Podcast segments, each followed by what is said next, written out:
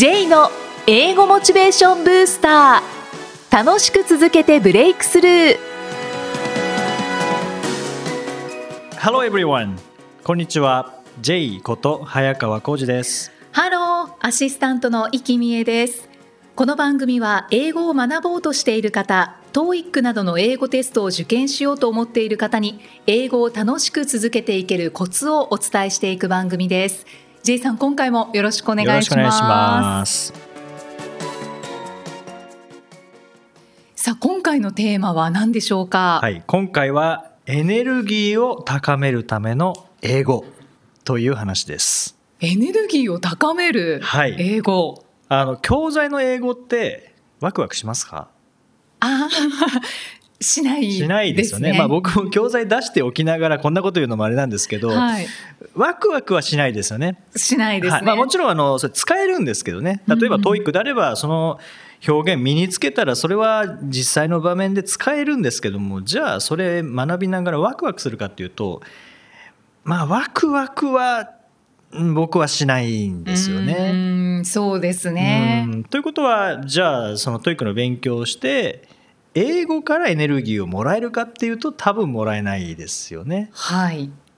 エネルギーは、うん、感じないかもしれないですね、ね、あのもちろん学習にはなります。し参考にはなるんですけどエネルギーは高まらないんですね、うん、なんかテンション上がらないまあ、そうですよね。例えばあの理解度が上がってテンション上がるとか、うんうん、正解数が今まで10問中3問しか解けなかったのが9問解けるようになったって言ってテンション上がってワクワクするってことはありますけど、はい、読んだ内容がなんかこう素晴らしくてテンション上がるとかワクワクするとかああそうなんだっていうことは、うん、まあないですよね。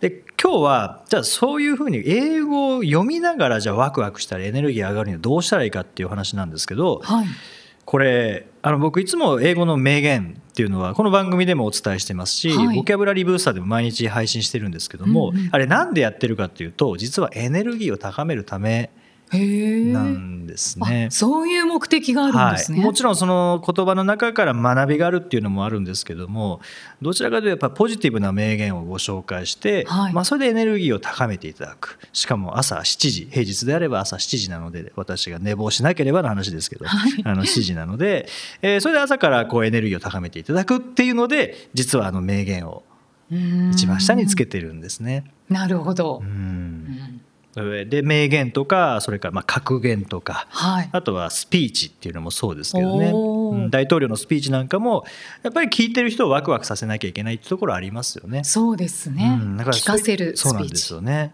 うん、そういうエネルギーがある英文に触れることでエネルギーが高まってくる、でエネルギーだけでなくてもちろんその中には単語の学びもありますし文法の学びもありますし、はい、あと構文っていうのもありますのでそういったものをエネルギー高めながらワクワクしながらインストールできるっていう。うのがこの英語の名言とか格言とかスピーチで英語を学ぶメリットですよね。うんうん、なんか一石二鳥ですね。うん、そうですね。まあ二鳥どころか多分三鳥四鳥ぐらいまでいくんじゃないですかね。あそうですね。はい、やっぱりそのリズムも覚えますし、うん、話し方とかっていうのもあの身につけることできますからね。はい、はい、まあ例えば、えー、よく知られているのだとあのケネディ元大統領のスピーチで、はい、えー、有名なのが。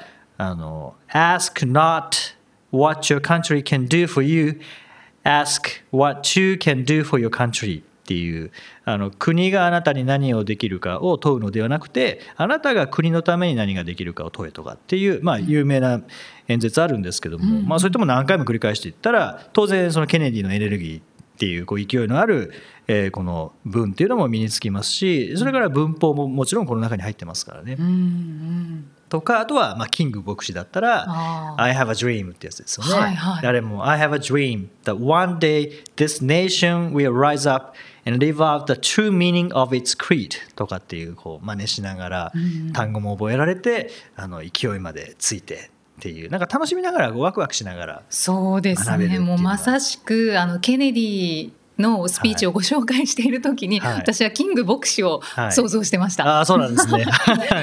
それは多分僕のこう真似がまだまだだったのかないう気がしますけど。いややっぱりね、I have a dream 出てきますね。I have a dream そうですね。とかあとは例えばまあビジネスパーソンの方であればスティーブ・ジョブズのプレゼンとかですよね。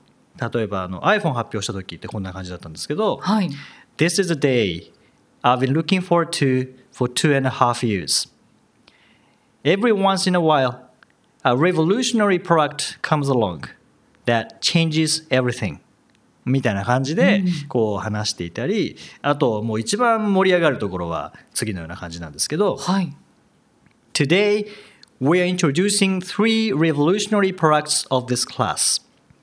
The first one is a widescreen iPod with touch controls. The second is a revolutionary mobile phone. And the third is a breakthrough internet communications device. These are not three separate devices. This is one device, and we are calling it iPhone. Today, Apple is going to reinvent the phone. とかっていうのがあるんですけど、まあごめんなさい。私は英語ができないのであれなんですけど、でもずっと聞いてると、うん。なんか分かってきそうな気がする、うん。なんかこれ本当おすすめですね。スティーブ・ジョブズの iPhone 発表の時のスピーチっていうのは本当に面白いしエネルギーも高まるし聞いててワクワクするし僕これ聞きすぎてはい。iPhone 買っちゃったんですよね。そうなんですねいやスピーチいいですね。うん、スピーチはいいですね。名言ももちろん短くていいんですけど、うん。スピーチってなんだろう、まあ、本人が喋ってるのでもうエネルギーが思いっきり伝わってきますからうね。ん、でその、まあ、スティーブ・ジョブズなら、はい。スティーブ・ジョブズになったつもりで、はい。スピーチを、はい。同じスピーチを自分がしてみる。そうですこれ気持ちいいと思います。これは気持ちいいですね。であのスピーチコンテストとか自分で英文作ってやるスピーチももちろんありますけども人のスピーチをそのまま覚えてやるスピーチっていうのもあるんですよね。これレシテーションって言ったりしますけども。はい。で自分で作るってやっぱりハードルが高いですよね。まずうん英語が合ってるかどうかよく分かんないとか、うん。えー書いたけど面白くない。自分がワクワクしないとか。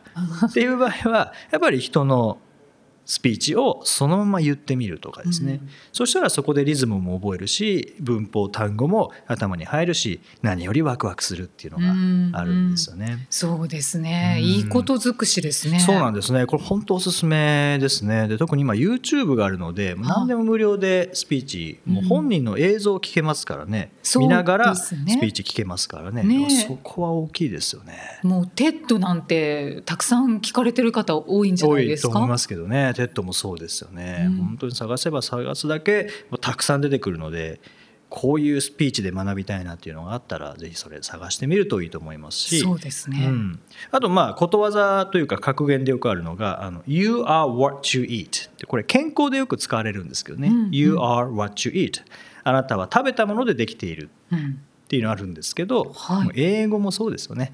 こう身につけて触れたもので自分の英語力って決まりますからね。触れたものか、はい。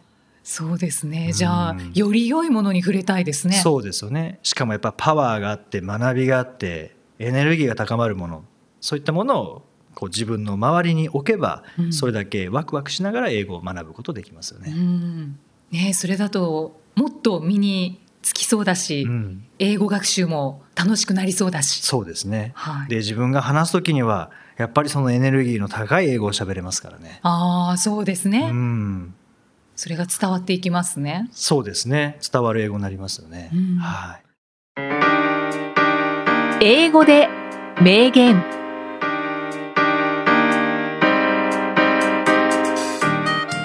続いては毎日配信している J さんの単語メールボキャブラリーブースターから著名人の名言を英語でご紹介いただきます J さん今回の名言は何でしょうか？はい、今回はケリー・ピクラー、まあ、ケリー・ピクラーというアメリカ人の歌手で司会者もされている方の言葉です。はい Surround yourself with positive people and you'll be a positive person.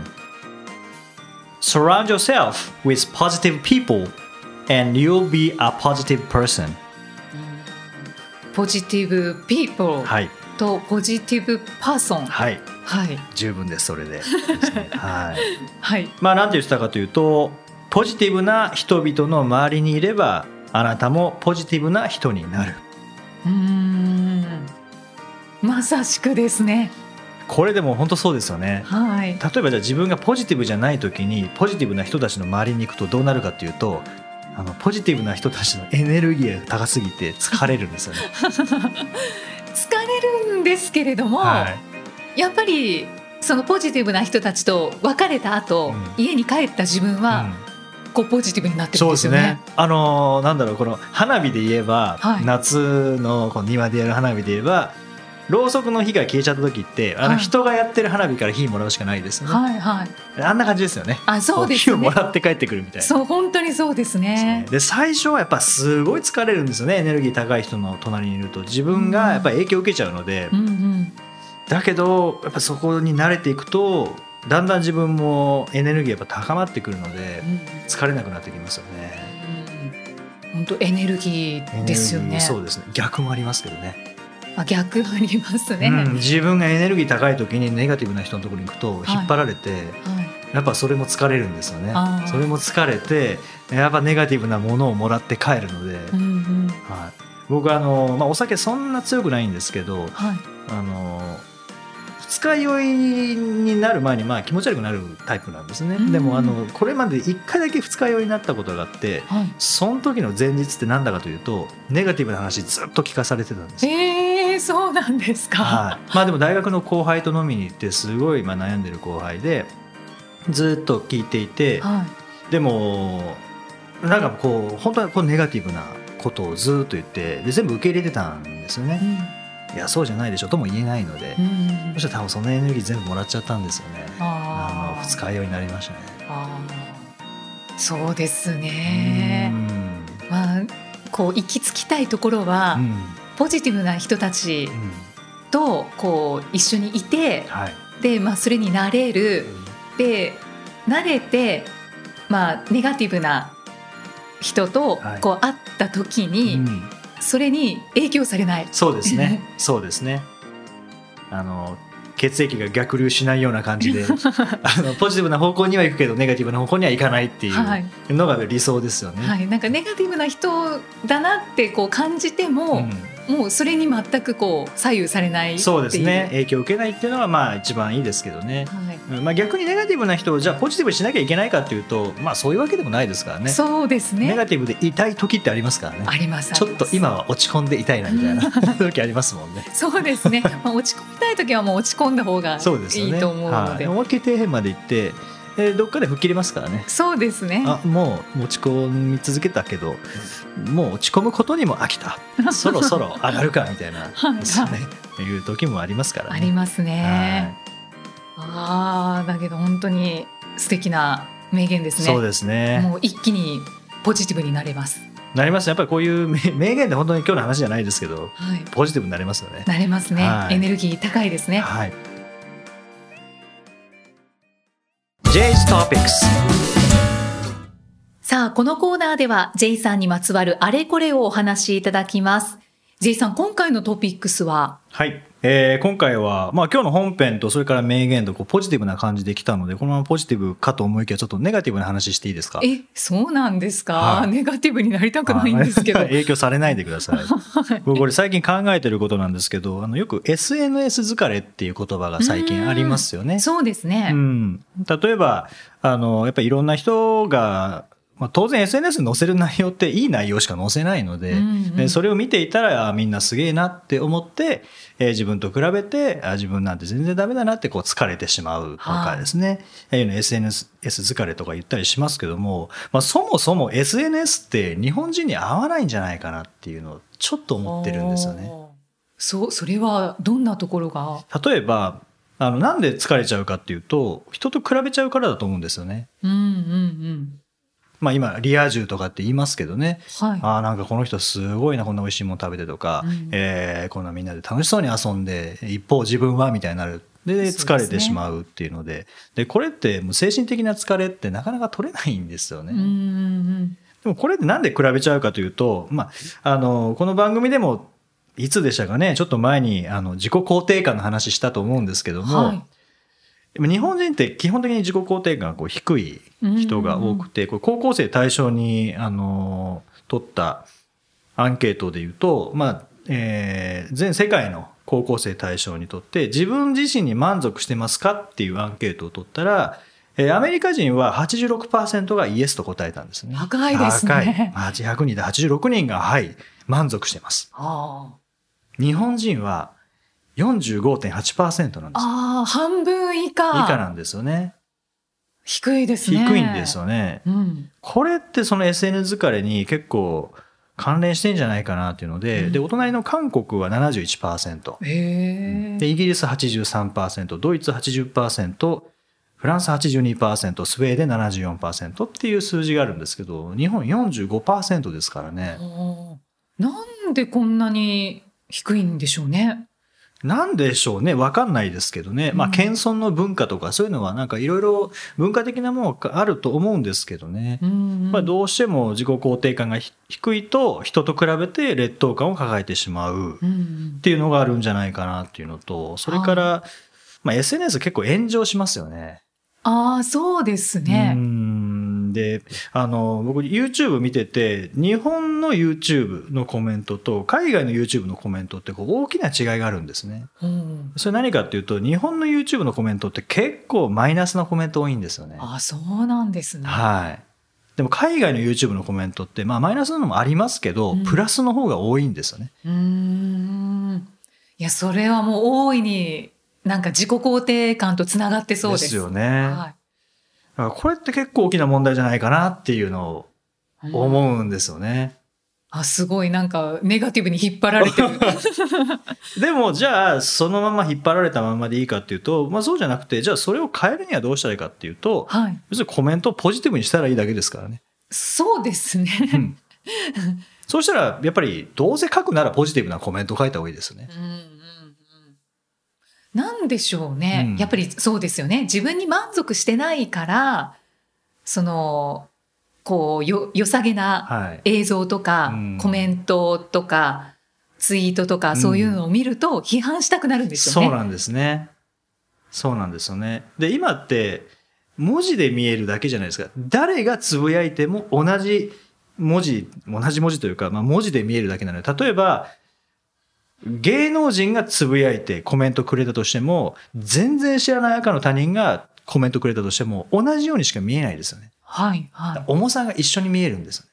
あ友達に軽くからかわれるような感じで言われるコメントと、赤の他人に軽くからかわれる感じで言われるコメントが、全く同じ文字として出てしまうので、響き方が一緒になる可能性ありますでもちろん友達に言われたらやっぱり関係性ができているので、はい、またなんかからかってって思いますけど全然知らない人に言われたらやっぱり気分悪いですもんね。そうですね。なんかそれの連鎖がずっと続いていってんじゃないかなっていうのは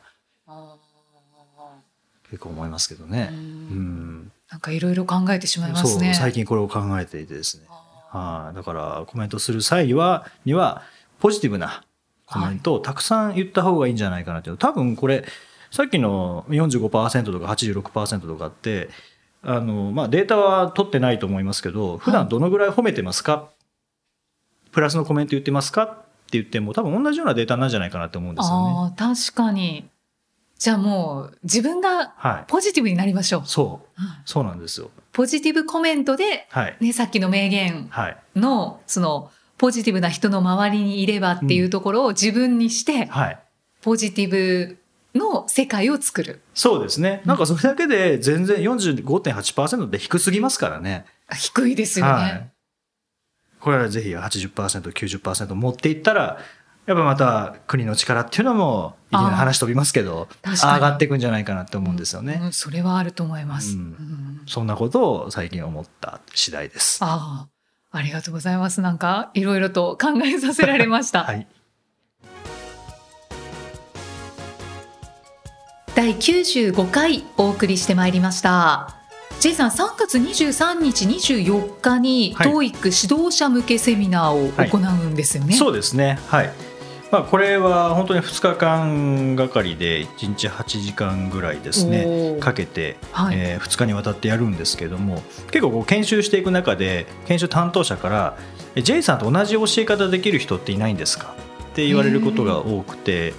弟子はいないんですか？とかたまに言われるんですけど僕あの指定制度は取ってないので 弟子はいないんですけど、はい、まあでもそこまで言っていただけるっていうことは何かうんそういう研修とかで、まあ、お役に立てるのかもしれないので、うん、あとはまあ先生方もどうやって教えていいかよく分かんないっていう先生もいらっしゃると思うんですよね。でまあ、そういった方がご自身でいろいろ学ばれるのでもいいんですけども一番簡単なのってやっぱマネーなのではい、で僕のやり方がいいなって思ったらもうぜひもうそのまま使っていただいて、でそれでまあ結果出していただいたらやっぱ先生も嬉しいと思いますし、うん、何より受講者が一番嬉しいですからね、うん、まあ、そういった機会にしようかなと思って3月の23、24で、えー、指導者向けのセミナーを開催します。もしかして指導者向けセミナーって初めてですか？えっ、とこういうふうに大々的にやるのは初めてですね。あのー本当に小さな形では何回かやったことがあるんですけれども、はい、こうやってあの募集してやるのは初めてですね。はい、じゃあぜひ、ね、指導者の方でお聞きになられている方は、はい、このセミナー受講していただきたいです、ね、そうですね。で3月23、24なのでもう来学期まあ、来年度ですね。4月からの授業にも間に合いますので、はい、ぜひこうブラッシュアップしたいなっていう先生方いらっしゃったらあの人数も本当に少なくやりますので、少人数制。少人数制ですね。はい。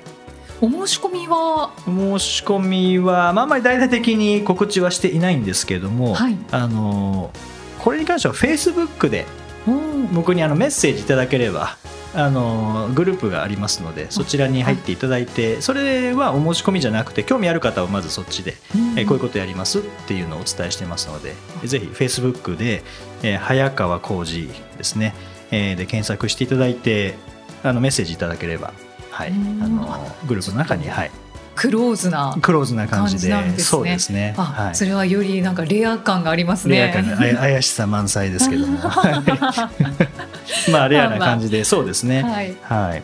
そうですね。まあポッドキャストで言ってますので怪しさはございませんので、はいでね、ご安心ください。はい。はい、じゃあぜひ、えー、早川さん、J さんの、はい、えー、フェイスブックの方にメッセージをお願いします。はいさあそしてこの番組ではご質問ご感想を引き続きお待ちしていますメッセージは J さんのアメブロ英語モチベーションブースターの中のポッドキャスト下にお問い合わせフォームがありますのでお気軽にお送りくださいそれでは J さん Okay, thank you for listening. See you next week. Bye bye. この番組は提供株式会社ラーニングコネクションズプロデュースキクタスナレーション生きみえでお送りしました。